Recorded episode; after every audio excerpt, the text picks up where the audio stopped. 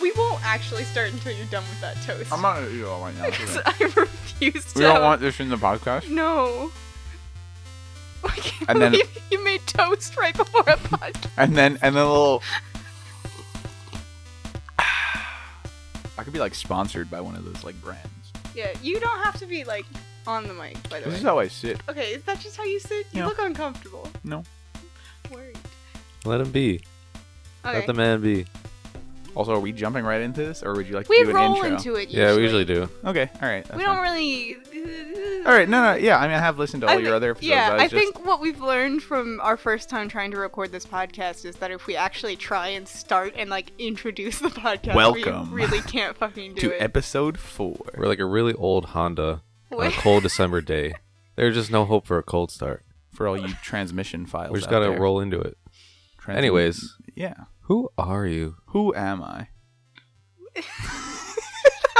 Horrible.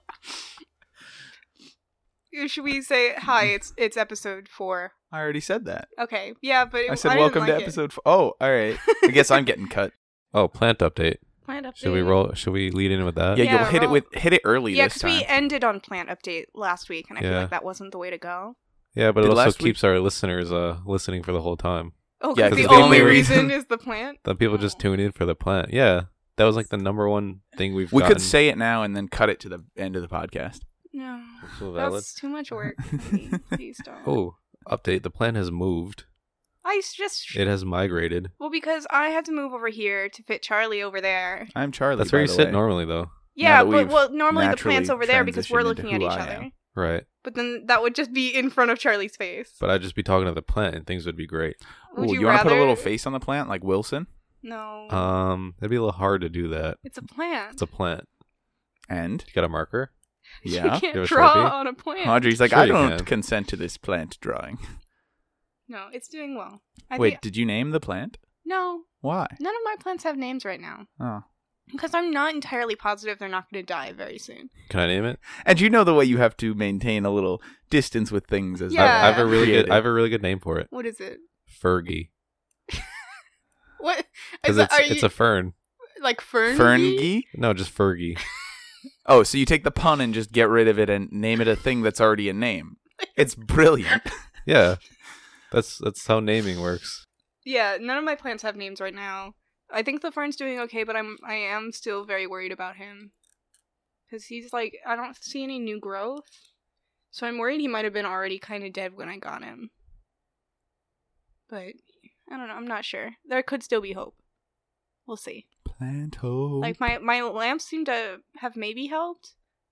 oh, I thought you meant the other lamps for a second, and I was like, No, no, no, no. My like Yeah, my yeah. grow lamps seem to. have were those helped. there when you recorded the last episode? No, Oh, then you got a big update. You got grow lamps now. Because la- last episode, I they were like in the mail, ready to pick up, Mm. and I was using my like my antidepressive Mm-hmm. winter sun lamp to help him out, and that seemed to help a little early. And then I got the actual grow lights. Good job. That's my story. It's Your my plants journey. are happy and healthy now. I don't know about that. This one actually seems to be doing quite well. He's very cute. What I I don't even remember what kind of Cuteness plant is this a direct correlation to how healthy you are. My point is, my plants are okay. Good. I'm My glad. fiddle leaf figure's putting out two new leaves Fergie. at once. No, that's not. Fergie That's the, the- fiddly that's fig. behind- Pine no, Fergie. that's a different. Or unless we plant. call them both Fergie. No. Ooh. Okay, there's a We'll fluffy. have one called Fergie, the other called Licious. No. So this is a fern. No. That is a fig, which is a type of ficus. See, I have no object permanence, so I can only see this. mm. I too am an infant. What? That's Charlie. I Wait was a minute. vaguely introduced before, and I So- started talking, but you were both talking, so it's in the audio of me saying who I am, I'll but you cut two it were out. both Well, speaking and not listening. To on me. my way here. We uh, or I stopped by a kazoo concert, so I'm a little inspired right now by that kazoo kid. Okay. So like, who are you? Is that a thing that happened? at That's your... what the kazoo kid says. Yeah, it's like a meme. It's a meme. All right, You sure. never seen Kazoo Kid? I don't know, man. I guess Who not. are I'm you? R You slash out of definitely the have. loop. You have. just don't it's Remember remember. like Vine? n- no. Yes. Well, yeah. maybe? it- I think it was on Vine, but it circulated on the internet before Vine. Okay. Should I play it? I'll play it. And while Matt looks that up, my name is Charlie. you introduce yourself because we can't do it. Wait a minute. Oh Jesus this is gonna. s- Are you? It's Kazoo Kid. Okay. Uh, I am Charlie. It's not a physics podcast anymore. I have officially broken the ground on it not being a physics. Though I'd podcast. argue we've started our our having guests on this show with like our friend who's closest to physics without being a I physics am. major. I am just applied physics. Yeah. we have basically taken most of the same courses from like either side of either side of a very thin line. But I'd argue Well, wait a It's- minute. Wait a wait. minute. What do you do? What do I? uh, I study electrical engineering. he's What's that? Thanks, Matt. Did you talk about what physics was? No, we didn't, but we should. Okay. Anyways, continue. Uh, I study electrical engineering, which is a lot of applied physics. it's a lot of circuits. Uh, that's like one type of electrical engineering, but there is other things in my major. You know, but it's not computer engineering, which I think I mix up a lot. Uh, it well, I mean, the major here is electrical and computer engineering. Oh, for real? You can choose to specify between one or the other. Do you? So I'm I'm like chosen electrical, but all that does is like there's two or three courses you take for one or the other. You could Mhm. take all of the computer engineering courses as well and still be like just because you declared electrical, which is basically what I did. I took a whole bunch of computer engineering courses as well. Like I TA'd a programming course. I Right. helped teach it, yeah. but yeah, officially on paper I'm an electrical engineer. Ooh. Anyway, we're, we're you're gonna take it in baby steps, like getting away from physics, I guess. Yeah, I guess we gotta like inch further and further from physics. So you can start with me, where I'm applied applied physics. Yeah. And we we've talked. I I have taken courses in some of the things you've spoken about already. I find it insane that you took a whole class on like semiconductors without learning what a wave function is. Yeah. So what we do is in electrical engineering, um, when it's like a lot of theory based stuff. And so one of my professors it w- actually has a degree in physics, but what he said is, as engineers, we just take all the physics stuff and wrap it up into like a, co- a variable that you throw in front, Ugh, that and you Boggles just my don't mind. worry about it, and it makes it like much easier, and lets us get to solving the practical applications. yeah. So we do all the work. Uh, Uh, you do you do all the work, Different work. work star like thing behind the theory, but then we do all the work in that it gets applied to a thing in the real world. wow. Practicality means theory. That's yeah, a whole other discussion. yeah. No, I think your major is really cool, and we talked about this before. But if I was gonna redo college, I'd probably go do physics. If I was going to We've choose, drawn another one major. in. I've I've spread my influence. But I would argue, as as referenced in the thing that we uh, visited yesterday, and no one else knows what we're talking about. Uh, there was a whole bunch of people who started their careers in electrical engineering and now do a ton of conservationist stuff, which might be where I'm headed. And, like, planning. accidentally, they were all like county planners. because I was speaking to our one friend as I was writing uh, some of my GRFP proposals, and I was looking at the project I was proposing, and I was like, it seems that I'm just low, slowly becoming a conservationist Yeah. with my project. Do you want to take some time and tell us about what your project is? Because I think it's pretty wild.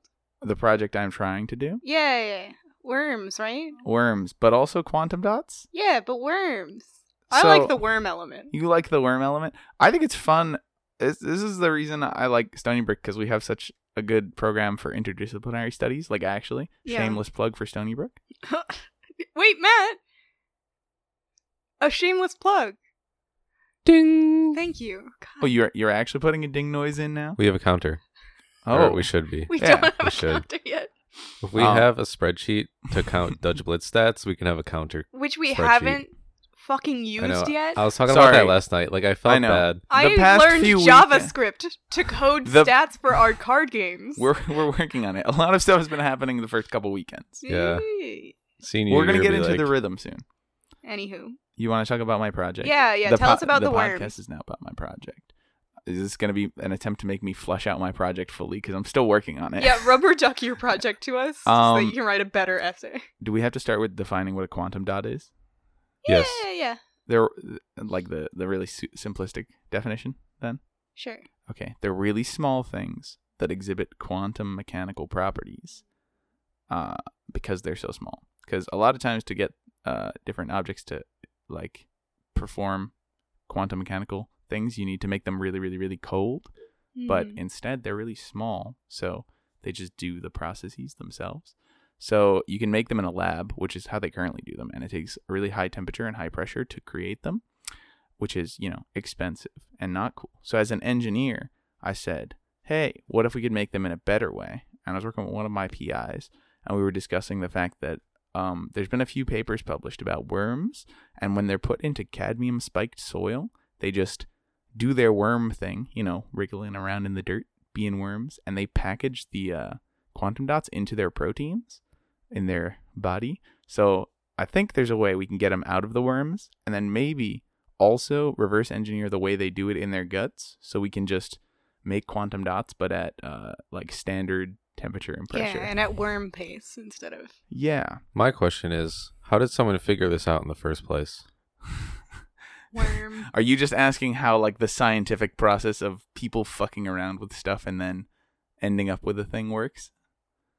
I, don't Like, know. I guess I, I someone can was- understand many of the accidental discoveries that happen, like the guy who accidentally created rubber and like just dropped it And using figured mold for, that it uh, bounced.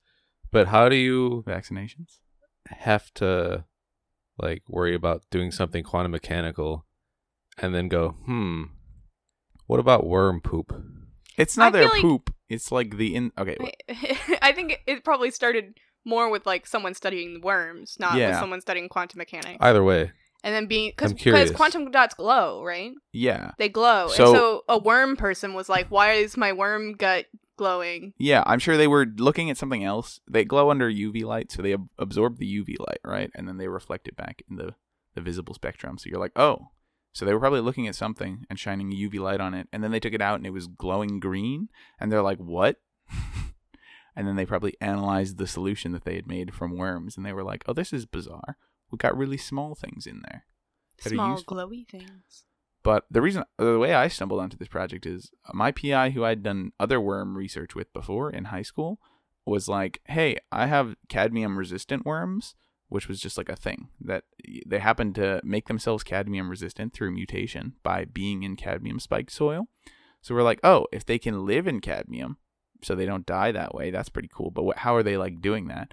And then we looked up the pa- or we were just looking at reasons why worms might survive in cadmium soil, and we found the paper that said, hey, if they're in cadmium soil, they make these things. Quantum dots. why were they in cadmium soil in the first place? I don't know. They put worms and all sorts of things. They're um, soil health like indicators. So if you look at how a worm is doing in soil, it's like a representation of how the soil is doing in general.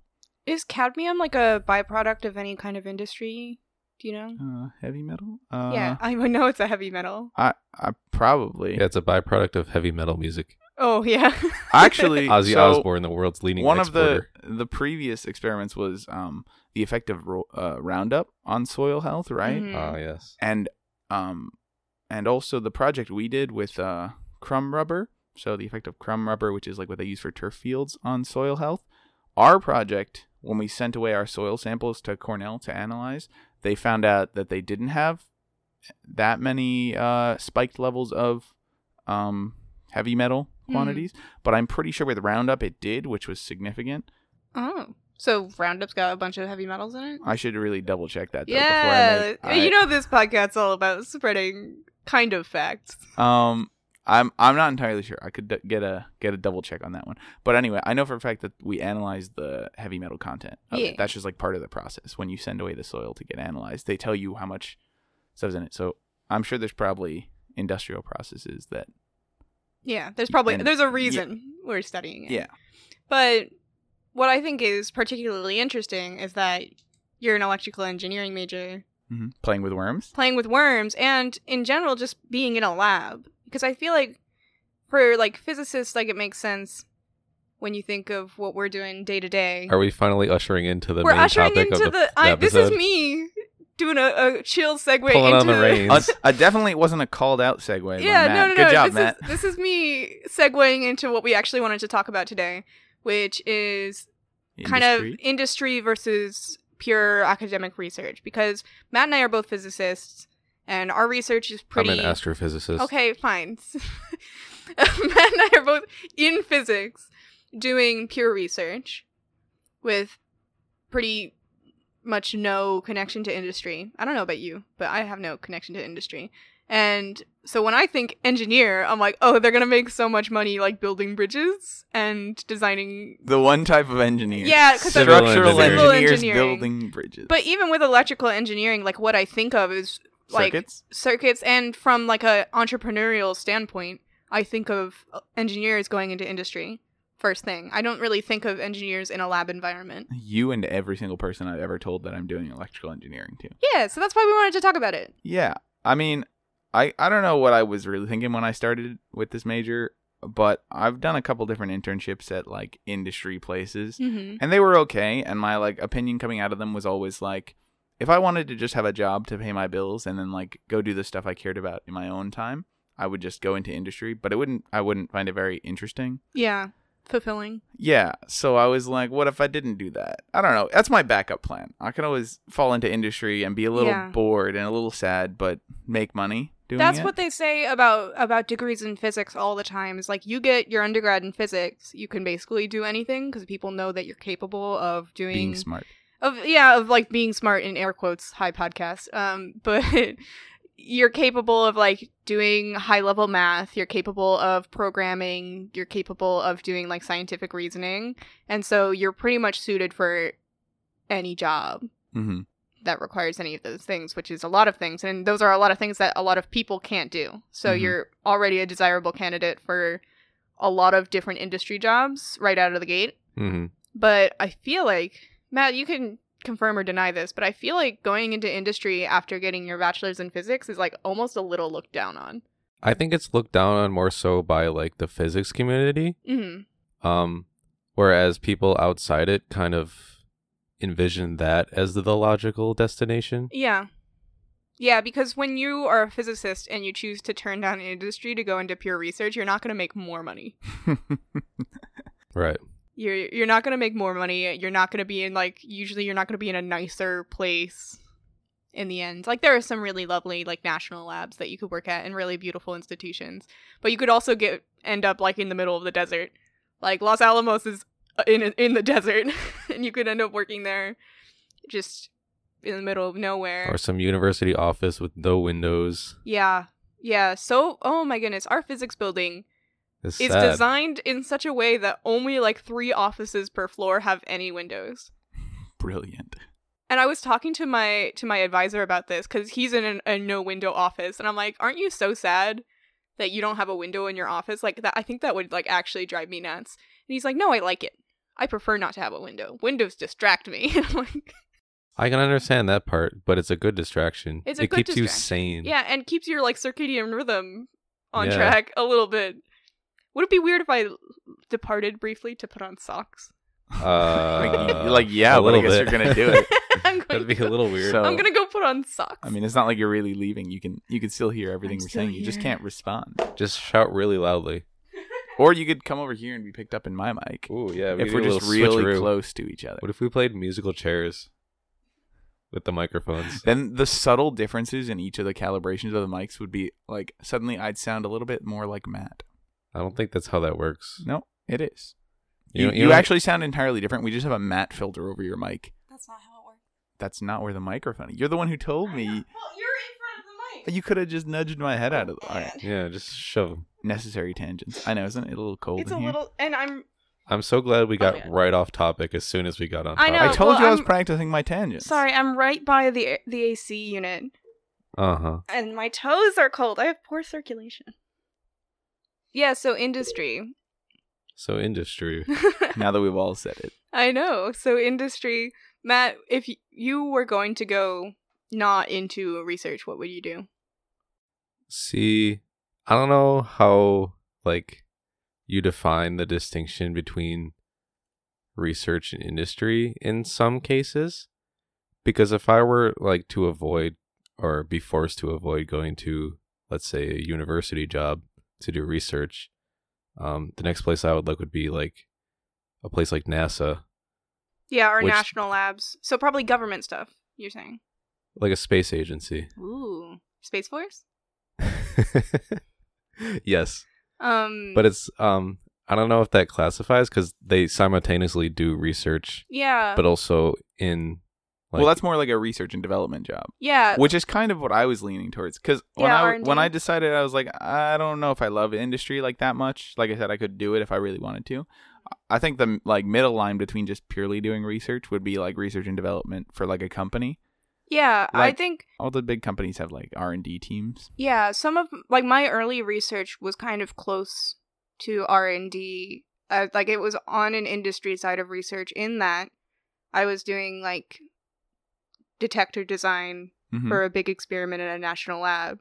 So while I wasn't doing that much like theoretical physics, I was still doing physics research to be applied. So it was like honestly felt kind of like engineering. Yeah, I mean, again, draw like putting the labels on them is drawing like lines in the sand for no reason. yeah. Because especially now, every job is like a little bit of everything. Mhm. There's no like yeah. this is purely a physics thing and this Yeah. is purely an engineering thing. Typically, when I think of a physicist going into industry, just because this is what pops up on my LinkedIn so often every single day, is like a financial job, Yeah, like an actuary or like just an in- like uh, whatever Number analysis. hedge fund head head hedge hedge fund. Hedge fund. fund.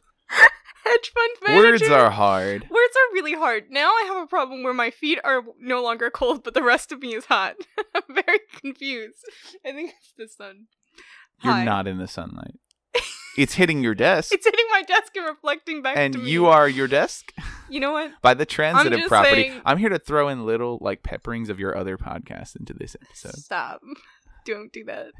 We're creating new content. Yeah. To the point, not Well, recycling. we can old work ones. like community and just have uh, reoccurring Oh content. my we always God. got to go back to our roots. now that I've almost finished the entire show in a few weeks, Yeah, I think it is kind of a false line in the sand, like you were talking about, because I remember when I was at my REU this summer in Texas, they were talking about, like, they had people come in and talk about their careers in physics to us.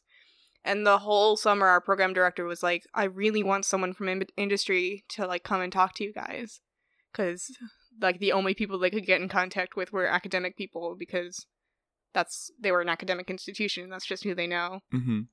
but I feel like in physics, it's like kind of a logical thing. Like once you start as an undergrad in physics, like the expectation is you go get your PhD, you go to a post, nope, a postdoc. postdoc position for a couple of years, and then you get a position at a university where you're doing research or at a big national lab, and that's like it.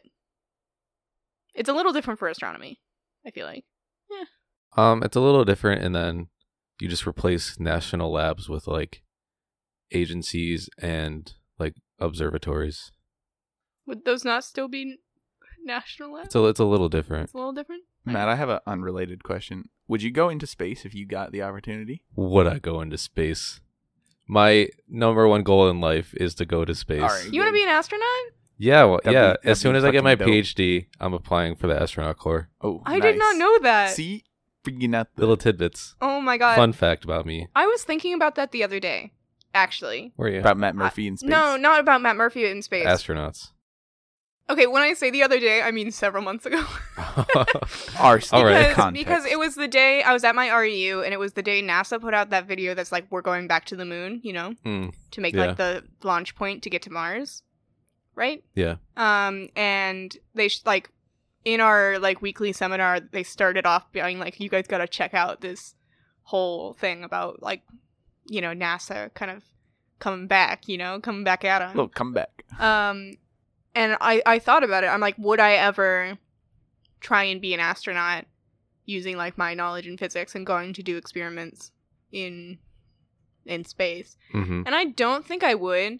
But the one thing that enticed me, like I did think about it a little bit, I think it would be fun if I were from more of an engineering background to be an engineer and like go up for repairs, you know?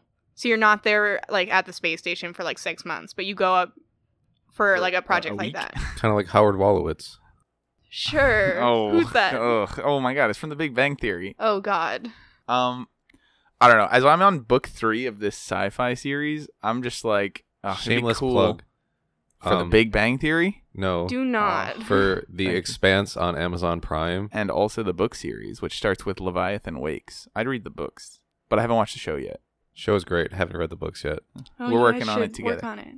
Um, we are. I'm trying to catch up to where Matt is in the show, and then we can watch the show together. Yeah, Uh-huh. I'm Ah. also simultaneously catching up to where I was in the show. Why aren't I part of this? You should check. You don't like space I, like don't, I that, never said I don't like space. I don't like astronomy. which there's is to say different. you don't like space. As you've discussed, you if you don't like space and astronomy, can't like the moon, and thus can also not like space. It has Okay. been declared. I, d- I Unless you'd disagree. like to recant on your statements. I no. Okay, here's the can't. thing. Uh, We did a little, a little high five there. Um, I think that I would never want to study astronomy because it bores me.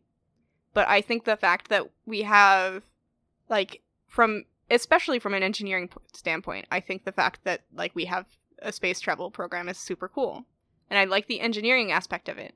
I don't like uh, like uh, observational astronomy bores me so much. I don't know how you do that.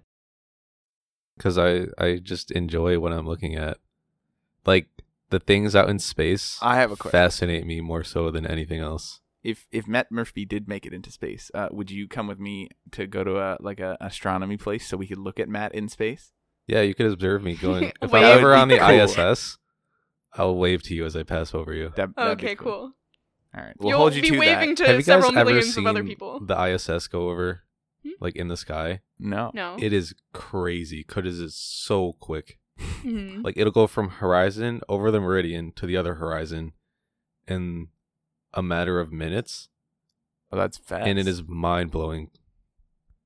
Cause you, when you think of it, and you think of just man-made things in general, Mhm. like it's literally circumnavigating the entire earth in a matter of 90 minutes Yeah, it's pretty. like think of crazy. how fast that's going But let me argue this, like, because I I do find that super fascinating and super cool. But the I was having a moment earlier this week when writing my GRFP essays Shameless because plug. this is this is me going off again. But I work in plasma weak field accelerators, and we can accelerate an electron the same amount as like the entire Stanford Linear Accelerator facility, which is like three kilometers long, maybe longer, in a meter Oh, in like 85 centimeters.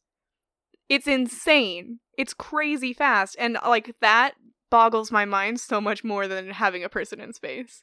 but it's, it's just an electron It's one electron. yeah the one electron theory. that's so s- it's the only electron It's crazy. shameless plug ding for the one electron theory you didn't do it for. we uh, should talk the about expanse. that on one i did i just didn't ding yeah, that's what I mean. You Ding. didn't ding. All right, there Oh, we go. you gonna do a we should, ta- retrospective ding? we should Yeah. talk about the one electron theory I don't- Right now? as an aside I don't really know anything about it. Oh, it's great. This was possibly when I lived with Matt. What was that? La- two two years two ago. years ago and Matt lo- like came out and was like, "Do you know about the one electron theory?" And then just launched into the full explanation. It was pretty great. Yeah. Would you Would you like to give Well, a I little need to Google it. the let, let Google Matt give the brain. uh, abridged version of this description? So, at risk of being too simplistic, the theory postulates that there are only, well, there is only one electron in the universe, and all formulations and like appearances of more than one electron are just instances of that single electron like existing simultaneously in two places at once because it's traveling back and forth through time. So it's it's like you know the the I'd like to read more about that from like a relativity standpoint. This was postulated by Richard Feynman, And someone else, right? John Wheeler. Yeah, okay.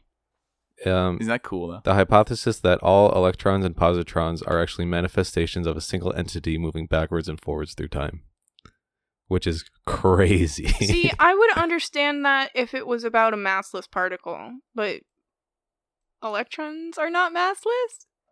So moving You said that with like a question. No, no, in your no,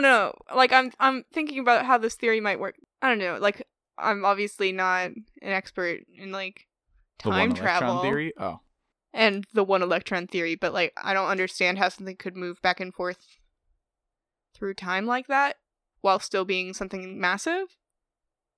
But Don't know. I'd have to read more about it. Have I'd you like to see seen the the the, movie? Minkowski diagram of that. Mm, what's that movie, Matt? Um, Interstellar. Oh my Interstellar. god, yeah. Great movie. Would recommend. Industry. a little, a little bringing it back Okay, to our initial topic. Charlie, do you think as an engineer doing Mhm. research Mhm. that like other engineers kind of look down on going into research? Um, I definitely have some friends, not even ones who go here. One of my friends from high school who's also pursuing a type of engineering. He's like, "Why? What you? Why are you going to get a PhD? What's the point in that? Just go into industry and do uh useful things." And I'm like, "I don't know. I think it'd be cool to do like the the project I'm trying to do for my PhD." That the one I described earlier with my worms would be like pretty revolutionary if we could do it because we could just significantly increase the overall production of quantum dots Yeah. and then you could do so much more research with them and use them in things. Yeah. And 'Cause like especially Any practical application of them right now is just going to be expensive. Like, especially as because hell. we have like we're approaching the limit on oh yeah, transistor sizes, yeah? yeah, super So- going there. Anyone who's not super down with uh quantum computing. the the like timeline of my studying of it like uh, there was some talk of um quantum dots in in like high school a little bit and actually Clara said that apparently we had a, a person come to our high school from BNL who was talking about them but I don't remember that but there was that and then in our uh, junior year I did like a little research project on quantum dots and I was like or not quantum dots on like quantum computing Mm-hmm. and like qubits and I was like whoa this is neat I also did a high school project on quantum computing. no, no, I did it. No, sorry, junior year, like last year. Oh, okay. Yeah. And then I was like, that's really cool. And then I like looked into a whole bunch of other stuff, and then I came up with the project I worked on this summer, which was just one fa- test round of trying to extract quantum dots from worms, which we're still in the process of analyzing. But I'm like, it's really cool, and if we Mhm. could do it like easily and like at a low cost, that'd be like awesome, and with so many applications. Yeah. You can also put them in solar panels, solar energy. Mhm. Shameless plug. Such a good thing. Ding. Shameless plug for solar power. Solar roadways. Uh, so those aren't like that. Okay, I think they're really fucking cool. They're super cool. They're like not feasible because you'd have that's like a not only is it a solar issue, it's also like an infrastructure problem yeah. to literally repave the entire Well, wherever Oh, yeah. you apply it. yeah, I think right now I I've kept up to date with the solar roadways team There's and like what they're doing. there's an argument for putting them in your driveways, Yeah, which there's- is cool. that's and what- if you have an mostly what they're electric doing. car and you can let it s- charge up a battery, Mhm. like during the day while you're at work and then plug your car in and it just uses that energy. The issue with that is our our other main engineering problem that we have as like a world right now is batteries. 'Cause- yeah, and I said this in like high school, if we could come up with a new battery, that would be like super revolutionary cuz that's one of the main like cr- crutches. Cu- yeah. Uh, Um crux of of um reusable energy right now is that they can't store it well enough yeah, like Yeah. hydro and and air because obviously it's not reliable you know you don't get like the wind all day yeah. So the, you, the thing the people who like don't go for renewables the ones the politicians and all them are like but you know what what about at nighttime when it's not sunny so if we get better batteries that can like more efficiently store energy then we can make some serious progress yeah, Isn't there a group at Stony Brook that is working on that problem? yeah. There's a battery group here. Is there? That's uh, Dr. Rubenstein's group, isn't it? oh that's no, it's not. But no, it's a- something with a Y. yeah, it's, I it's remember another she group. mentioned it uh, Yeah, because at- we were talking about it. in in high school for a while i was considering going into like finding the next battery Yeah. and I also would still do that later in my career, I think. But right now, it seems my uh, fascination is with small things. So I guess I'm in Word. line with you, Yay, small team. Yeah, I think but I'm looking at the big picture. yeah, wh- I'm looking right now while I w- look for like new grad school programs to apply to. I think I am leaning more and more towards something that's closer to like an R&D engineering Mhm. job. And I just learned like last week that my advisor in the physics department has his PhD in electrical engineering. right, which is exactly what I'm saying. My one of my my advisor for a project I'm working on right now has his degree in physics, and, and yours has is in electrical engineering. And I think it's funny because in the physics department, I feel like there's like a general consensus that like engineering is not kind of what we're interested in at all. There's a bit of a playful jest. Yeah. Oh yeah, no, because like Between- I was in class the other day, and my professor was like, "Well, and you know, we're engineers, so we're trying to do something useful." Yeah. you Not Yeah, that professor. different and professor. but- like our quantum professor last semester had such an thing out for civil engineers like every time he'd get into something that was too computational and like not pure theory he'd be like but leave that to the engineers Mm-hmm. like all the time he's like civil engineers care about this but we don't Yeah. like all the time and um, after we finished learning about stationary states, we are like, oh, let's try to make this move. It's not like we're building bridges here. yeah yeah yeah Let's get things moving. Yeah, he always made jokes about engineers. And I feel like when I was in my first lab group, part of my job was to like communicate with a bunch of engineers at Syracuse University who would give us engineering constraints based on like would our detector system actually Mhm. s- exist.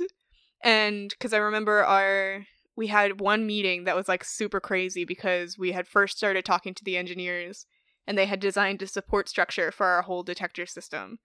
And my advisor at the time was like, you know what, I've been working on this project for 10 years and this is the first time we've considered gravity because you, it just is an isolated system until engineers get involved and then Mm. it's like oh yeah no this has to stand Yeah. it has to be oh, in a I remember building. you telling me about this. yeah and so i feel like usually engineering's an afterthought for physicists like especially in the perspective of like particle and accelerator and high energy physics And the duality of that is that uh, physics is the forethought. for yeah, yeah, engineers. yeah, yeah, yeah. Like we we finish where you pick up, and then we do the data analysis after you're done. It's a little teamwork, you know. yeah, yeah. Me and you, we could do some some teamwork with our small boys. Yeah.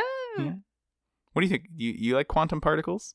You have any interest in them? What? Just quantum particles in general? Uh, Absolutely. like nanoparticles? I don't know. Yeah. I mean, I usually work smaller than that. okay.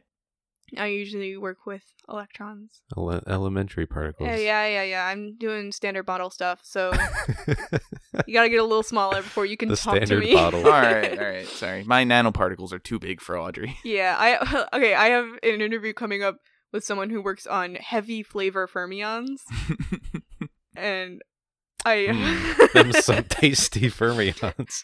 and like I I was talking about this the other day about how funny some of the descriptors we have for like standard mar- model particles have become because you know how like quarks have colors hmm but instead of just naming them all different colors, it's like red, green, blue, anti red, anti green, anti blue. And I'm pretty sure the flavors are like bottomness, topness, strangeness, and charmness. Yeah, like, like they're charm. not very creative names. I mean, astronomers aren't much better. Mm. Like, we have the very large telescope array. I forgot about that. It's very large. Is it? And it's a telescope. It's an array of telescopes. Oh. Commending. Commendable. I think one of my favorite things about physicists is how they design their experiments to come up with good acronyms for the for the name of the experiment. Yep. You're like we're we're at the the forefront of a groundbreaking discovery, but we don't have a good acronym, so let's just Let's wait. hold off. No, no, no. They come up with the. I feel like they come up with the acronym like before they even start. Oh, okay. Oh, for sure. Yeah, like because you know um, Like, the neutrino experiment that they're working on at Fermilab. It's this neutrino beam that goes from Fermilab through the mantle of the Earth, 800 miles to like South Dakota, and they're calling it Dune for Deep Underground Neutrino Experiment, which I think that one's pretty fitting. yeah.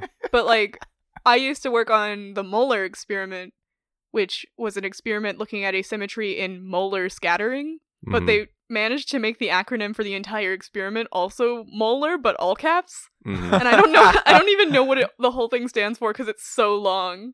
Or you got the two dark matter theories that are wimps and mons. I'm going to look up what that stands for. what, molar? Yeah, yeah, yeah. Because like it's all molar scattering, but the full name for it is measurement of a lepton-lepton electroweak reaction. Molar. Useful. Yeah, Hmm. M O L L E R. How how many like hours do you think that that took to come I up with? I feel like they're like we want to m- measure electroweak asymmetry. I guess we'll use leptons, and then they're lo- like, "This is all molar scattering." Then they're like, "Wait, Oh, lepton, lepton, electroweak reaction," and then they got like halfway there already. yeah. All right. Yeah, yeah. yeah. So industry. Oh my- well i think yeah it is it is kind of a false dichotomy a lot of times and uh, between industry and academia as well as between um, Different fields. yeah between physics and engineering especially yeah, but- my my general like thing I've been going for is just uh, I'm just gonna do it while it's interesting, and if somebody stops me along the way, then I guess so. But like I've just been going into labs and dissecting things, and like I didn't take the prereq classes to dissect things, but we're making it work. Can I pause here for a second? what There is an astronomy project called Flamingos. what's that stand for The Florida Multi Object Imaging Near Infrared Grism Observational Spectromet- Spectrometer. that's such a stretch Um, there's one called Gadzooks. Thanks for that. Uh, there's, Gala- there's Galapagos. There's Gandalf. oh my god they're such Bunch Bunch of of nerds nerds. Grape. Grape. Someone was eating their lunch, and they're like, "I fucking got it, boys." Hot dogs. Oh my you're god! killing me Anyways, Thanks for this interruption. it's a good Yeah. interlude yeah i don't know i i definitely feel as an undergrad in physics like a pressure to go into academia over anything else which for me aligns with my interests because my whole reason for going into physics is like a desire to understand yeah. the fundamental working My- of the universe so all my, all my family members like i have this one uncle and he was always like he's like don't waste your time going into academia but i'm like i don't know i wouldn't like i'm not gonna go about it and strictly be like no i won't do that like if i whatever path i end up on ends up having me go into academia i'd be like okay and i sounds feel like fun the main difference is that academia is there's more focus on teaching obviously and Yeah. i'm someone who really enjoys teaching i don't know about you guys but like i like tutoring people and i like the idea of tutor Oh, like, some peeps yeah yeah yeah so I, I like the idea of being a teacher as well as a researcher and i think that helps with like the whole science communication and like setting up the next generation of physicists and all my, that. like my favorite thing I did when well, like when I TA'd that programming course, and everyone was so amazed when I was able to help them with their solution. And like with with programming, which I'm sure you both know, like a lot of the issues are it'll be you, you can't just look at someone else's code and immediately understand the problem unless Mhm. it's like a really simple thing. It's the way they like in their brain. We're like, oh, I'm gonna lay it out this way. yeah So every time they come to me with, like, you know, a whole page of code, I'm like, uh, obviously I can't just spot the error here. I'm not a Right. computer. And so I just like will Google the issue they're having and then but like I'll have my laptop facing me and I'll tell them and then they do whatever thing Google suggested to Mhm. me and it works. And they're always amazed. And then my favorite part is when I just literally turn my laptop around and I'm like, so this is all I did. You also possess all the abilities to do this. yeah Mm-hmm. Coding is a great personality exercise. yeah we are definitely having another episode just on programming Interesting. for sure It's I on know- my list. Oh, some have a list. engineer, like some of the guys and girls I've worked with, their programming is just, n- I don't know, it's, it's not great. Like the way it's laid out, it works fine, but yeah like I put so many comments in mine and like break it up into sections and use all this. Uh, that could just be the way I just organize things, Oh, though. physicists are not good programmers. They're effective programmers in that we've def- like designed very large, very powerful simulation frameworks for like big physics experiments and stuff, but like it's not good code. it's terrible. Doesn't look nice. It That's why doesn't we look need nice. the- the it's not documented. CS kids. Yeah. That's I think another way th- where there's like a little bit of a a false divide uh, between comp sci and physics because I remember as physics majors we're still making this a physics pro- podcast. I hope you know. I'm, I'm trying my best. I, I play know. with worms. I know. Um, but we had to take our sophomore year a class on like coding as a physicist, and I feel like a lot of people in our major weren't really prepared for it. I don't know. Comments, Matt. Um, no, because beforehand you really don't have an opportunity to get into it unless you try to learn it yourself. Yeah, and then all Because of that's a what sudden, I did, and I know you did as well. Mm. yeah, all of a sudden, if you've never done anything on your own before in physics, it's like here's Fortran. I, And I it's think the not thing great. with programming is if you take one good course that teaches you how to learn programming in general, you're like good from there. But starting like I tried to learn some in high school. Like we had a robotics team, but our our guy who was supposed to like air quotes teach us programming would just stand over us and tell us what to type, which did not teach you anything. Yeah, it's also a little hard because in order to effectively learn programming, you have to have an objective Yes, that is to the hardest use the part, programming for. Mm-hmm. which is the, honestly the best part that classes do. They're like, oh, do this thing. Right. write a loop that does this or So really, the best way to do it is just kind of get into like a research project, I mean, that's how I learned JavaScript right? in order to keep stats the on our research card project games. of making a cards. Because usually, when you're like learning it through a class, it's just like, oh, here's how to print a string, yeah, I Mhm. got to do this And for the then, like- homework. write a function of some basic mathematical thing, and that's it. And I think one thing I've noticed as like m- my job right now is to record physics lectures, but also just when I'm not doing that to be kind of a secretary almost and like a general office assistant. And I had one of my like higher ups ask me to like just do stuff with a basic spreadsheet. And so and it was really repetitive tasks, which is all I get assigned is the repetitive tasks they don't want to do. But I just recorded a macro of me doing it once and repeated that macro over and over again and it took like three seconds and it boggled their mind that i could do that and like i feel like once you start learning to program you learn the fact that there's a better way to do everything Mm-hmm. hmm on a computer Yep. I, I think the most useful class I took in high school, and like I there's a close tie between my like calc class that I took, but honestly the most important one or most useful one I've had so far in all my jobs has been the one that was like computer. It was called computer literacy, yeah but I I pseudo taught that class because I took it. I think you take it your second year, so your sophomore year in high school. Then my junior year, I just had a free period, or maybe it was like freshman and sophomore. Doesn't matter. Um, I just stayed in that class with the teacher and helped her teach it, and so the whole year I was there, and I basically TA'd it, even though that wasn't like a thing obviously in high school. And I got so good with Excel, and every time I've gone to a job since then, and I do something that's like a little higher level in Excel, everyone is like amazed Mhm. because most people open Excel and use it like a calculator and like type in equals like 35 divided by 5 and then they just see that it's 7 and that's their the extent that they use Excel for yeah and it has so much better like capabilities than that and google sheets in the same And way. Google Sheets yeah, exactly any like spreadsheet program you can do a lot of powerful stuff with it they're so so powerful like keep stats for a card game i don't know anything shameless plug for the card game that we might play with Audrey but that the uh, listeners can't play Yeah.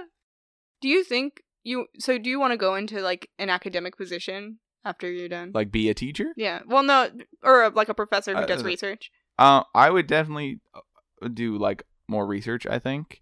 Um, if I couldn't get like a research and development job, which is like purely research, I would not mind like teaching. My my one professor, he, I think he only teaches like one class each Mhm. semester. Like it's it's three hours once a week, so that's like not a bad job Yeah. that he 'cause has. I think that's something that's also a little unusual about Stony Brook. And like there obviously there are other schools like this, but Stony Brook's a research institution. mm-hmm.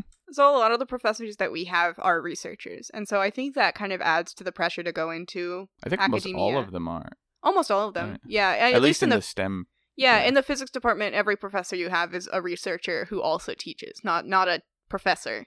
Mm-hmm. hmm But Okay, What? Matt. That was my mm-hmm time, please. yeah, so I think I think just being here in particular, and I guess this probably applies at any like, what are we? Are we an R one institution? I don't know. I don't know what is that that means. like D one? yeah, for it's like D research? one, but for I've research. never heard that. Is that but a sounds thing? It's a amazing. thing. Allie's been talking about What? it constantly because she Neat. wants to go to an R1 PhD program.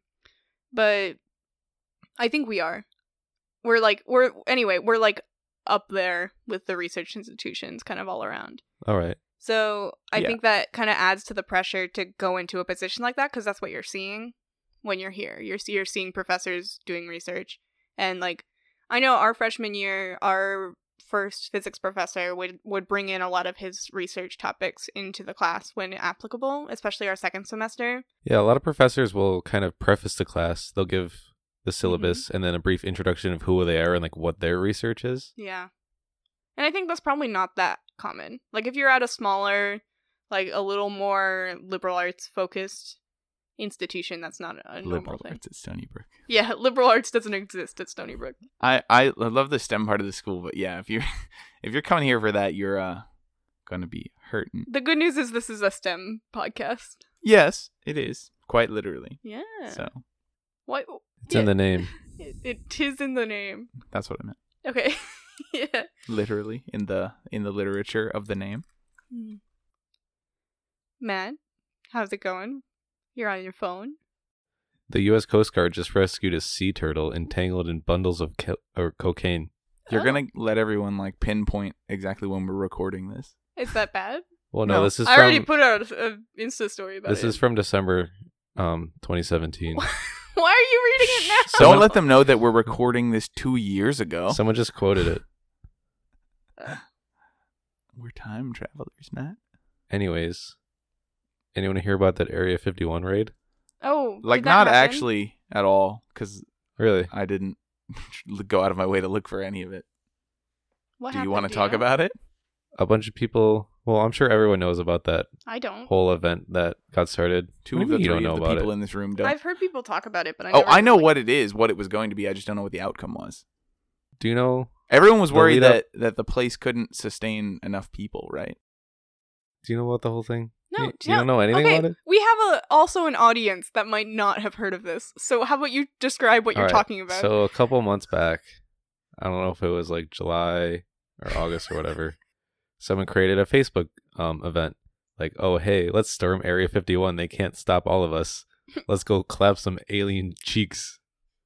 And it was just like for fun, hmm and it went viral for some reason, and like ended up having millions of people signed up to go, and it became not a joke anymore and Mhm. people actually started making hotel reservations in like nearby towns and it became this huge thing on facebook to the point where um the us military actually got a little concerned about it hmm and they put out like an advisory telling people not to be stupid and they would have to give debriefings to troops that would be like stationed in the area and it was scheduled for september 20th hmm and a couple weeks ago they actually ended up deleting the event on facebook Oh Well, I yeah. think I heard about this part. Yeah. The person, the original person who posted about it was like, um, said like, oh, actually, I think this is going to be a bad idea and might incite riots or something, right? well no he That- didn't delete it No, I, I, I thought he dis- like dissociated They had- himself from it though. um i don't know about that i know they interviewed him Unassociated. on the news and he said he just started as a joke and had no idea it would ever come to fruition like it has but it was scheduled for september 20th which if i check my calendar was yesterday Yeah. um side note we're actually not recording this on a friday I know we usually record on a Friday. We He had, an uh, external event, yeah, we had an important event we had to go to. a, f- a last friend night. event. but loads of people showed up and they just kind of hung out like had a festival there Huh. kind of around the premises and like local towns nearby and i don't know if they actually went up to the facility to area 51 because i saw a picture of like a crowd of people outside that little gate they have Yeah. with like the guards on the other side i don't know if that was from yesterday I do remember now. I read a little article about this while I, I think I was, might have been at work. Um, so appa- so the guy right said like, oh, I don't want to be associated with this, and the reason was he didn't. He said he didn't want to incite riots or something, and so then they he he set up a different event to host like a little festival in a town nearby Mhm. that Yeah. Bud Light sponsored yeah he and wanted made to turn it into a music festival and they made like specialty alien green cans for Hmm. the event and made a little music festival and then i'm pretty sure there were also people at the actual place and they were like going up to the gate and taking pictures with like the cop cars that were stationed there Yeah. but yeah i don't think anybody rioted which is cool That's cool. It's it's good that it didn't turn to anything. i think the bad. first town posted something on their website and was like people are just going to be disappointed Mhm. but the the like actual people of the town were just like chilling everyone was was hanging out which is everyone cool had a good time Like if you think about it, like if it was Brookhaven National Lab, because we've all been there. Have you been? i've there? never been there Matt hasn't been there, but but Charlie and I have both been there. Like I'm it's a doing it's a research there yeah. So it's like a, a national lab and it's full of like particle accelerators and like cool synchrotron light sources and Center for Functional Nanomaterials. yeah, and nanomaterials and like all this cool crazy science, but not like aliens or space stuff. Right. Wink, But- wink. Wink wink.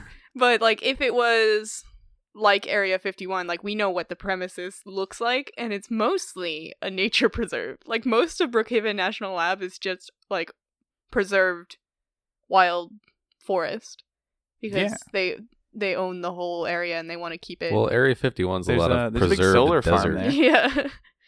but like I just the idea of like going Hiding an there, alien there? Yeah, what? Oh. Hmm? Sorry, I was thinking about hiding aliens at uh, Oh no no no! I was Vienna. thinking like if you like hyped it up to like let's go see what's at Brookhaven because they don't like let people in except five days a year. Mm-hmm. Um, Oh right, you did those those summer Sundays yeah, there, right? yeah. Shameless plug for Brookhaven summer Sundays. But if you ever want to see like a national lab and you're on Long Island, you can go there on five Sundays every summer. It's mostly kids, but you can see some cool stuff. Anyway, like it's I feel like it would be super underwhelming if you like stormed it expecting some like crazy thing. It's mostly just like Uh, engineering equipment. F- from what I read, like the article I skimmed through yesterday at work, uh, I'm pretty sure the people who did show up were mostly like, "Hey, let's go hang out in air, like by Area 51, and like kind of camp out of our cars for the weekend or Yeah. something, and just have a good time," which Yeah. is cool. Like you're like, "Oh, it's just a camping trip that also has the theme to it." It's of cool to aliens." see. I don't know if Area 51 does anything in industry, yeah, I don't know. but for the sake of what I'm about to say, it's cool to see a research slash industrial thing meet popular culture. yeah, I honestly that's really yeah, it great. did get into the news a lot. People were like, Mhm.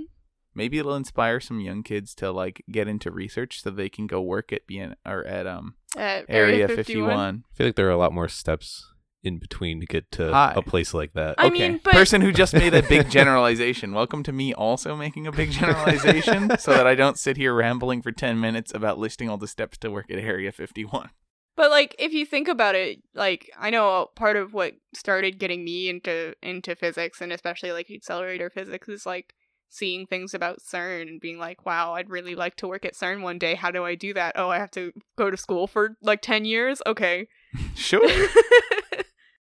yeah, that was me, but with astronauts and Mars. yeah, exactly. So like if this thing with like people thinking about Area 51 is like that, like Yeah, exactly. All right. Yeah.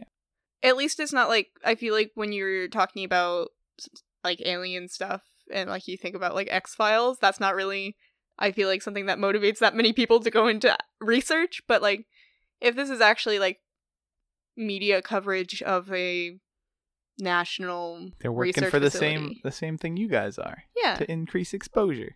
yeah, I'll take exposure. Yeah, I put out a tweet yesterday saying like cheers to the Area 51 Raiders. Cheers to the people on the climate strike Mm. that happened yesterday. Both uh, freedom fighters fighting for the truth. oh man. Yeah, so industry.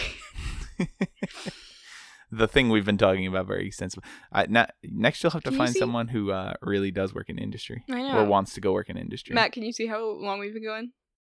Consider the fact that we had a big ramble at the beginning that we'll probably get rid of. Yeah, we probably have like 20 minutes at the beginning we can, we'll cut out. But Hour and 20 ish. okay. Oh, so about an hour. we can we can wind down a little bit, but we should wind down on topic. So so Okay. industry. Oh, on an unrelated thing, Oh, but uh, sorry. one of my tangents that I really wanted to uh, bring up. You wanna make a little circuit to hang on the door while you're recording, so people don't just walk in. the only person that would walk in is you. Right. I think it'd be Oh, cool to make a circuit. you I just know, like one having a thing- purpose. One thing we never said is hi, Charlie's my roommate. I am. I am Audrey's roommate. That's why. That's really why I got to go first on the list of people. Yeah, so for those listening at home that for some reason aren't following us on Instagram, uh we are Shameless plug. Yeah, shameless plug for our Instagram. Ding. Thank you. Um uh, we we record this under my lofted bed, but I share my room with Charlie, so he's been kind enough to not Yeah. barge in, Except for once. but except for once. But I I, had, edited. I had it to out. do that. Yeah. So, so thanks, Charlie, for Yeah. not coming in and slamming drawers and everything while Yeah. we record. You know, monopolizing the room for like an hour or two, at least once a week. most of the time I'm at frisbee anyway, Yeah. So industry. so that's who I am. Yeah. I feel like we did a, a shitty job introducing you. Just like introducing the podcast the Yeah, first time. that's- It's a It's a theme. tradition. We're not good with intros. yeah, but You can make Yeah. a little uh, little post on the Instagram. Be like first guest video. You could post one for each guest. well, yeah, yes. Okay. Hi. No, We're I mean planning an on actual doing post, not on your story. that. Oh yeah, yeah, Oh, okay. yeah. Yeah. Okay. We only have two posts on Instagram, and one of them is of me eating a salad. Like we'll put it on Instagram. That's not a high bar. You taking a picture of me in my like pajamas right now? Pajim jams. So industry. yeah, I just think it, I think it's interesting that there is kind of that expectation in physics to go into academia, especially here. But like it's easy as a physicist to forget that industry is an option for me, whereas for engineering, even though they're such similar fields, I think Mm. it's so easy to not think of going into research as an engineer. Yeah. Ye- as as I've ranted about a bit, it's difficult to get into research in engineering. It, Yeah. like took me a lot of effort and that's kind of why I did a lot of the projects I did with my first PI, which are related to worm stuff, was because that was somewhere where I was able to break in to Mhm. like the end uh, to the research aspect. But I've I'm working on it. It's working now. But and that's also one of the goals I'm trying to like do once I get further along. I'd like to make it easier for people who are interested. Yeah, because I get feel in. like in in physics, there's such like a expectation as an undergrad to get into research, and so many of the professors are like, "Yes, I take undergrads. Here's a project for you to work on." Yeah. So you did you explicitly talk about how you started into research? Because you you we've talked about it before. Your first semester, you went and asked a professor, right? Like, right Yeah. after, and he was like, yeah, I never actually told this story. Do you Yeah, want me you- to tell it? "You want me to My tell your story?" Okay. yeah, Um, you- so, so my first semester, I knew as as a freshman, I knew it was important to get into research as soon as possible in order to get into grad school because that was already my goal going in. And so, our first class freshman year uh, in physics, our professor is like, "Okay, here's the class. Also, hi, I work on like." n- experimental nuclear particle physics and on this like whole accelerator experiment so, like, the first week of classes, freshman year, I emailed him being like, Hi, I'm very interested in your work. I, like, cited a couple papers that he had worked on. And I was like, I would really like to work with you as an undergrad if you are accepting students. And he emailed me back pretty quickly and was like, Nope, you haven't taken physics yet. He's like, "Y- It's like freshman year, first semester, you don't know anything yet. At least wait one semester. And so I waited and I waited and I waited and I, I did okay in his class, most importantly, because he was still teaching us. And I had him the next semester and I emailed him right at the beginning of the semester and be like, it's been a semester. I would like- I've I'm done my back. time. I've done my time. I've done one semester of like kinematics. Please let me into your accelerator lab. Um, but he let me in because he knew like it was a really weird first meeting with him because it was like a job interview where he was like, "Okay, tell me about your programming exper- experience." Was like the most important thing for him. Was like, "Do you know how to program?" And then he like sent me off with one of his research staff being like and they like assigned me so many things to read I had to learn C in like a month and and all this stuff. But it was other than that, like I, it was just persistence and it was just asking literally twice. And and not asking freshman semester. So and with my second lab, I literally I emailed the professor because I knew he was accepting students because he had asked someone else that we know.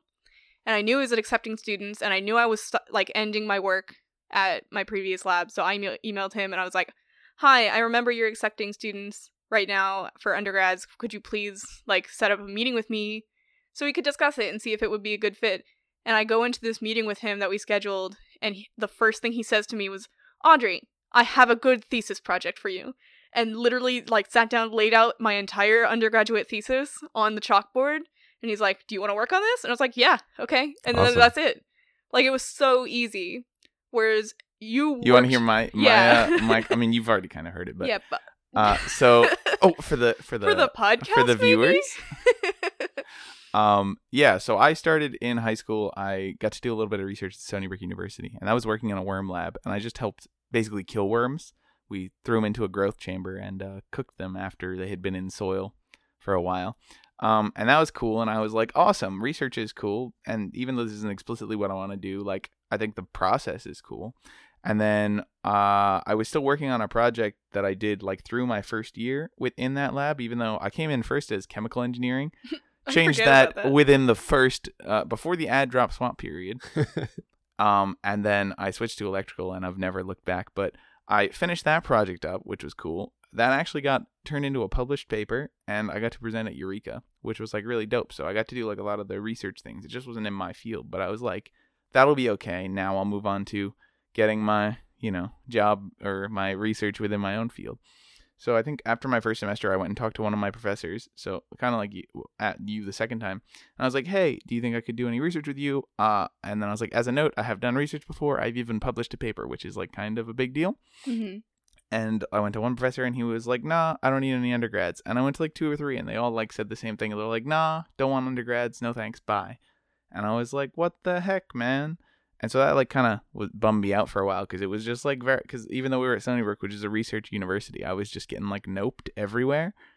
Uh, so then eventually I went back to my PI who I had done that project with, um, and I came up with this other project. So there was a big gap in between where I kind of wasn't doing that much research, which sucked. And then we came up with this, which was awesome, my first quantum dot worm project. hmm And then after that, I had taken a solar panel class with my professor, who's the physicist, and I was chatting. Oh, actually, in between that, I did a little bit of research. Finally, through through a pro or through one of my classes, I met a professor, but he had already done all the data collection, so I just helped crunch some numbers, which was fun, and actually in my major, so that was like, cool. I can actually break in now, maybe. And then I went to my professor, who I'm now doing research with, and I said, "Listen, I have done research before. It's very frustrating that I can't break in and I would like to do some research. And he was like, okay. And kind of like what happened with you, he was like, I have this project that I think you would really like to work on. And I think it's interesting that like the first person that was like, okay, yes, I'll take an undergrad to do this project was a someone with a physics PhD. Like it's Yeah. just I, I in physics, it's seen as such an important part of your learning process from like when you first start. Mhm. Like if you haven't done research in your undergrad years, you're like basically not getting into graduate school. Like that's the whole reason Mhm. uh, NSF has the research experience for undergrads wi- is to get you research experience when even if you can't find it at your home institution. And I guess that's related to the fact that physicists are expected to be in a research career. Yeah. So it's kind of your best training is to be in research as an undergrad. And it's funny because the things I've learned in research are not the things I've learned in my classes Mm-hmm. at all. It's e oh, yeah, no. It's like d- a different game entirely. exactly. And especially in physics like obviously in your classes all you're learning is theory. And there frankly is not time to learn about the applications to the theory. That's what engineering degrees are for. So You say that, and yet we also just learn a ton of theory Oh, in yeah. our classes. this is true. But when you first step into research, it's instantly like such a different environment. Like I've worked on theory projects as well, but applying as especially as an undergrad applying the things you're learning in class to actual research in physics is so hard because in order to actually know what you're doing, I feel like you need a lot more schooling than like 3 years of undergrad. But that's why it's seen as so important because there's so many other skills you need as a physicist other than just like working through the math in the theory. Matt, you want to throw your uh, research story? Weren't we supposed to be talking about industry instead of research? Oh god damn it. We fell Ah. into research hole. You told me to come here first. Yes. you thought I'd be the closest to industry. Oh man, it's still relevant though because no, it's I not talked about industry. my not, yeah. Yeah. But because everyone like always is like, "Hey, you're gonna go into industry and just make a ton of money and do this," and I'm like, I don't think it's that interesting. I think it's okay, but and then I'm yeah, because cuz you worked at Con, Edis- hot take. Con Edison, I which did I work think at Con Edison. is a thing to name drop as like you tried industry and you I tried did- industry at Con Ed. So I like, tried industry at Con Ed, which was okay, and I did a lot of things, and I implemented a system there using Excel that was Mhm. like pretty a big deal, and it helped a lot of people out there. And my boss was very impressed with that project. I also worked at um an HVAC company in Manhattan, and I did a lot of drawings for them, and I got some useful skills out of it. Like I'm much better with CAD now from it, Mhm. um, and the the 3D version of CAD, but I I think that they're just okay. Like the the puzzles to solve there were not that hard. Like you'd get a lot of them. Like you'd be like, oh, I remember I had to like.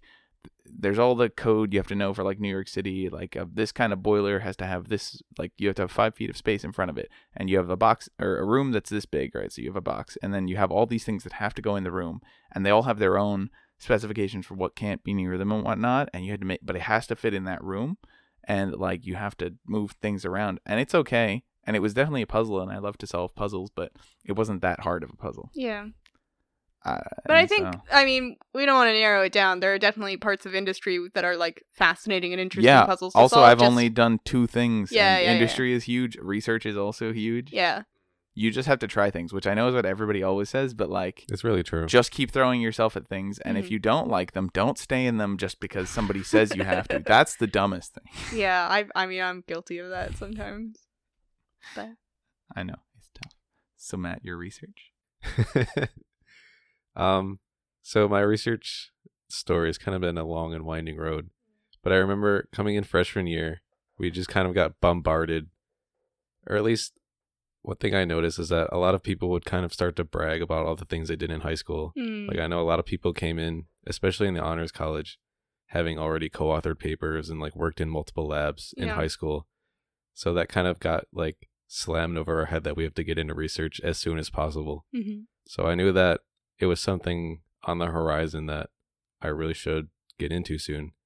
And I had a reliable job back home, so I wanted to find something like close to home. Mhm. So I ended up getting involved in a project at UB, SUNY University at Buffalo. There you go. I was like, I don't know if that's repetitive, if it's just SUNY Buffalo. I think it's just SUNY Buffalo. Is it a Anyways, university? An important pedantic Is it a distinction. university? no, no, no. Yeah. Because Yes. like Yes. Stony Brook University is its own thing as well as a SUNY, right? I don't That's Oh. know. why it's Stony Brook University instead of just SUNY Stony Brook. There's like a whole They thing. call it SUNY Stony Brook as well. yeah, but it's also Stony Brook Oh. University, whereas like SUNY Purchase is not Purchase University. It's like Purchase College. Oh yeah, no. Um, Buffalo is also a university. Okay, cool. anyways um i met up with a professor there and we kind of like discussed what we could possibly work on and i told him how i was more interested in the astronomy area of things whereas a lot of his work was in like nonlinear dynamics and just pure physics things but one of his graduate students i believe was working on a project with nanoparticle filtration and he's like, "Oh, this is kind of related to things on the ISS in terms of like dust filters. Like that's a whole problem." Got to be able to keep the air clean, man. So I ended up working on a project kind of related to that, but on a macroscopic scale, Mm-hmm. and it was also kind of applicable to industry because um, we were studying like the mass flow of granular particles, which has applications in like the food industry and farming. Um, so we're still working on that. We're kind of turning it into an educational experience, Yeah. um, something called like case study based education. Mm-hmm. So we're currently drafting a publication for that. Um, but here at Stony Brook, I didn't get involved in research until my junior year hmm because I knew that I wanted to get involved in a very niche field of um like planetary science and planetary formation um which isn't really something that our astro department did so it all came down to like a very lucky hire that the department made Oh, I think you That- said this before, right? Mm-hmm. Yeah, Like, you uh, did. yeah. You did say a lucky. hinted hire at it. Before, Mm-hmm. it was a very lucky hire very where they actually hired someone who did research in planets yeah. So like I immediately went to go see him and then we hit the ground running. And that's how we've all gotten into Yeah, I think it's like it's fascinating that like physics and astronomy are are like so close. Like most of the physics departments you you see in most schools are physics and astronomy departments. Whereas engineering and physics are seen as so separate when they're like I would argue like pretty equally close. hmm it's just silly distinctions.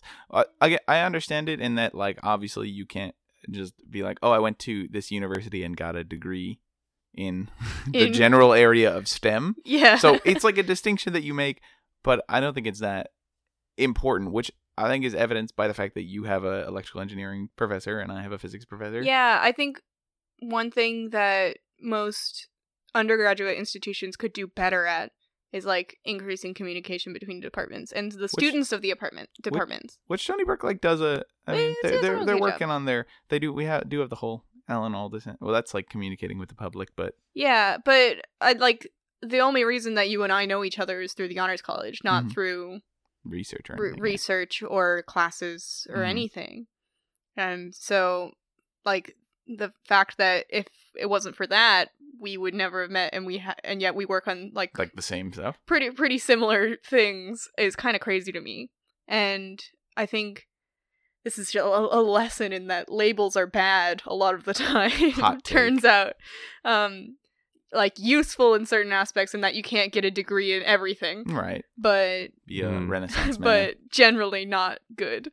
Um, so always, you know, reach out of your your comfort zone if it's not in your major. Like you're working with a physics professor, I'm working with an engineering guy. Like don't don't uh don't feel too constrained by your major. I'm playing with worms. and I'm Yeah. an electrical Yeah. engineer. And as much as I enjoy what I'm doing now, that's one of the things I kind of regret is I was so focused on getting into what like exactly what I wanted to do hmm, is that I didn't open myself up to trying different projects with different professors kind of outside my niche area. yeah, I I tried branching out a little bit this summer, which I'm really glad I did. Like this summer, I went into a hard theory project, like straight theory, no application. And you found out you didn't like And it I as much found as out I a little didn't- bit of Yeah. engineering. I I like the tiny tiniest bit of like Mhm. uh, of programming, simulation, and engineering aspect of things. Because it's a puzzle. But the the thing is, for for many many years, I thought I wanted to be a pure theorist. Mhm. Now I can't even imagine.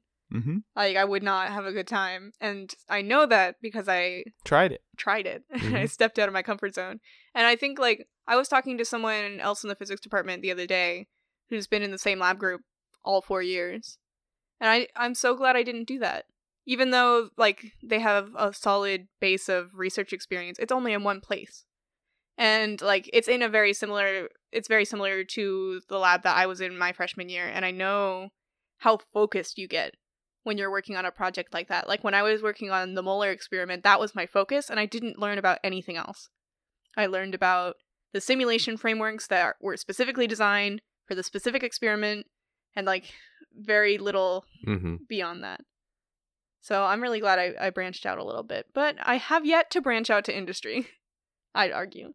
But Work on a project where you actually make the thing and see how you Ooh. like it. see, I'm not a hands on kind of physicist. No, no, I don't. I'm not saying you have to like be the person to physically like screw the bolts Yeah. together, Mm. but where where you work with someone and then the thing gets actually made and you actually test it. That was one thing I liked in our on our electronics lab that that the physics majors take our junior year is that we had a professor who was research faculty but really wanted us to to think about kind of our other options and that whole class is about obviously electronics. So he had us like design a, a PCB, a printed circuit board, Mm-hmm. and like that was part of the class like he he added that to the curriculum it wasn't there before and he's like you should know how to do this because this is a useful skill whether you go into research or industry or whatever you do as a physicist you should probably know how to actually make the circuit boards that you're designing theoretically and so he, he had us like design them and simulate them and then he actually got them printed and had us like solder them together What program do you use for that? oh god kicad Oh, okay. yeah it wasn't good All right. No, that's fine. I was just wondering. yeah We're at an hour 40. Oh wow. Fuck. Okay. We should- Industry. we should stop. Um any any closing thoughts anyone? Uh, just make sure you try things. Yeah, everyone try also, new thanks for things. having Yeah. me. Yeah, we had a guest, guys. It was good having you. It's fun. Not a physics Hopefully podcast. this actually worked. Oh my god. If it- Imagine if my mic was like not connected. Don't even s- I can see I know, I know. Oh that's my why I God. said it. But just imagine. Then, like I said, you could have the spooky podcast bonus content where you're just talking to a ghost. Yeah, so so hopefully all this worked out. We'll see if you're listening to this and you hear 3 people. Good job on me, I guess, in post. If you hear four, you're talk- you're hearing a ghost, yeah, there just to make it clear there are 3 people on this and podcast. and one right now. fern. Three people, three plants. Oh, can I say something? What? So we're going to put out an Instagram post after we conclude this episode, wrap it Mhm. up.